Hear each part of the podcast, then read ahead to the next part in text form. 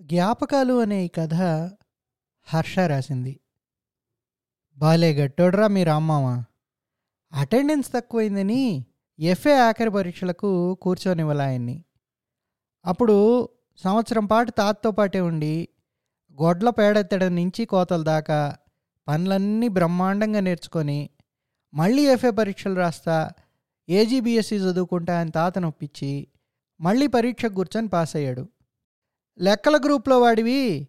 AG BSc ఎట్టా చదువుతావురా అని జనాలందరూ నవ్వితే కాలేజీ వాళ్ళని ఒప్పించుకొని మరీ బాపట్ల కాలేజీలో చేరాడు. మీ పెద్దమ్మలు ఇద్దరికంటే కూడా నేనంటేనే ఇది. నాకొక్కదానికే రాసేవాడు జాబులు. నా ఆయన దగ్గర పొలం పని నేర్చుకోవడం మంచిదైందే. నేనేవో వీళ్ళు చెప్పే పనులు ఎడంచేత్తో చేసేస్తుంటే మిగతా వాళ్ళందరూ తెగ ఇబ్బంది పడిపోతున్నారని జాబుల్లో రాసేవాడు. చదువైనా ఉద్యోగమైనా అన్నిట్లో ఫస్ట్ మనిషి మొండోడ్లే.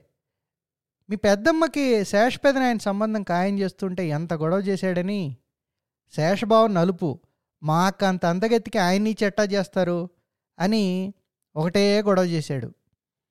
గొరసకత్తి ఒకటి ఎత్తుకొని కనబడిన తాటి చెట్టు కల్లా ఘాట్లు పెట్టుకుంటా పోయాడు. ఈయన్ని శాంతపరిచే కాడికి తాతలు దిగొచ్చారు. ఒక్కడే కొడుకని చెప్పి మా అమ్మ కూడా అట్టే చూసేదిలే మీ రామ్మావుని. డబ్బులు చాలకి ఇబ్బంది పడుతుంటే ఎన్నిసార్లు నాయనికి తెలియకుండా వడ్లమ్మి ఎంవో చేయించేదో అమ్మ. టోల్ గేటు కనబడుతోంది దూరంగా. కారెక్కినప్పటి నుంచి అమ్మిట మాట్లాడుతూనే ఉంది. అడిగాను వెనక అద్దంలోంచి అమ్మని చూస్తూ.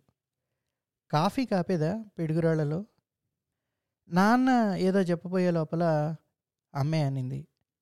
మామ దగ్గరికి పోయేదాకా ఎక్కడ ఆపే పనే లేదురా. రాత్రి నెల్లూరు నుంచి మామ గురించి ఫోన్ వచ్చినప్పటి నుంచి అమ్మ అదో ట్రాన్స్లోకి వెళ్ళిపోయింది. వాళ్ళ అన్న గురించి అవే అవే మాటలు. అన్నీ వాళ్ళ చిన్నప్పటి మాటలు. వింటున్న నాకు నాన్నకు ఆమె చెప్పే విషయాల్లో తెలియనివేవి లేవు. కానీ అమ్మమ్మ దగ్గరే ఊళ్ళో చాలా ఏళ్ళు పెరిగిన నాకు మా రామ్మతో ఉండే జ్ఞాపకాలు వేరు. అప్పుడు ఆయన ఉద్యోగం నెల్లూరు అన్నట్టే గుర్తు. మా అత్తను కూడా తీసుకురాకుండా స్కూటర్ వేసుకొని ఊరికొచ్చి నేరుగా ఇంటికి రాకుండా పక్క ఇదిలో ఉండే మా శంకరవ్వ వాళ్ళ ఇంటికి వెళ్ళిపోయాడు నేను మా అమ్మమ్మని ఏడిపిద్దామని అనేవాడిని. శంకరవ్వ వాళ్ళ ఇంట్లో ఫ్యాన్ కింద కూర్చొని చక్కెర కాఫీ తాగుతుంటే ఉండే మజా నీ దగ్గరికి వచ్చి విసనకర్రతో ఉఫ్ ఉఫ్ అనుకుంటూ తాగే బెల్లం కాఫీలో ఉంటుంది అమ్మమ్మ? రేయ్ వేలెడంత లేవు. నువ్వేంద్రా వాడి గురించి మాట్లాడేది? ఎంత పెద్ద ఉద్యోగంలో ఉన్నాడో తెలుసా?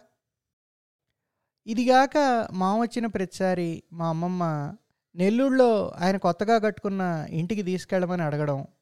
నెల్లూరులో ఆ గోల్లోను ఒక్కరోజు కూడా ఉండలేవే అని మా మామ దాటేయడం నా కళ్ళ ముందే జరిగేది.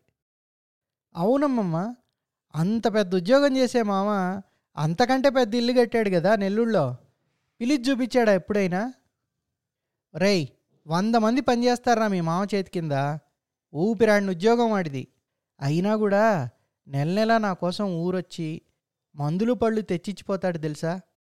అనేది మా అమ్మమ్మ కళ్ళల్లో నీళ్ళు తిరుగుతుంటే. పొడిగించేవాడిని కాదు నేను అక్కడి నుంచి. మా అమ్మమ్మ పోయినప్పుడు కూడా పిల్లలకి పరీక్షలు అని చెప్పి వాళ్ళని తీసుకురాకుండా మా మామ అత్తనే వచ్చి చిన్న కర్మ పెద్ద కర్మ మర్నాడే చేసేసి వెళ్ళిపోయారు. ఊపిరాడిన ఉద్యోగం కదా మామది ఆ తర్వాత నేను వాళ్ళను పెద్దగా కలిసింది లేదు. మా కుటుంబాలు ఎన్ని కష్టాలు పడ్డా ఎన్నిసార్లు చేతులు అందించుకున్నా మా అమ్మ పెద్దమ్మలు ఇద్దరి మధ్యలోనే. ఆయన ప్రమేయం లేకుండానే అంతా నడిచిపోయింది. నెల్లూరులో ఉండే బంధువుల ద్వారా మామ వాళ్ళ విషయాలు అయితే తెలుస్తుండేవి ఆయన అగ్రికల్చర్ డిపార్ట్మెంట్లో చాలా పెద్ద పొజిషన్లో రిటైర్ అయ్యాడని ఇద్దరు కొడుకులు స్టేట్స్లో చదువులు ఉద్యోగాలతో పాటు అక్కడ అమ్మాయిలనే చేసుకుని సెటిల్ అయిపోయారని మా మామ కొడుకులు పెళ్ళిళ్ళు అయ్యాక ఇండియాకి రాలేకపోతే మా అత్త మామ ప్రతి రెండేళ్ళకి అక్కడికే పోయేసి వస్తుంటారని. మిర్రర్లో చూస్తే మాట్లాడి మాట్లాడి అలసిపోయినట్టుంది అమ్మ అట్ట అని నిద్రపోయింది. నెల్లూరు చేరేటప్పటికి మధ్యాహ్నం. మామ వాళ్ళ ఇంటి ముందర ఓ షామియానా వేస్తున్నారు. బయట కాఫీలు తాగుతూ కొంతమంది కూర్చొని ఉన్నారు. హాల్లో పడుకోబెట్టున్నారు చాప మీద మామని. ప్రశాంతంగా ఉంది మొహం. ఇంత అందగాడా మా మామ? అమ్మ నేరుగా వెళ్ళి అత్త చేయి పట్టుకొని ఆమె పక్కన కూర్చుంది. కొడుకులిద్దరూ టైంకి అందుకోలేమంటే మా అత్త వాళ్ళ బంధువుల్లో ఎవరో ఒక అబ్బాయి జరగాల్సినవన్నీ పూర్తి చేశాడు. చిన్న కర్మ రోజున మా అత్త అమ్మని వాళ్ళ బంధువులందరికీ పరిచయం చేస్తూ చెప్పింది.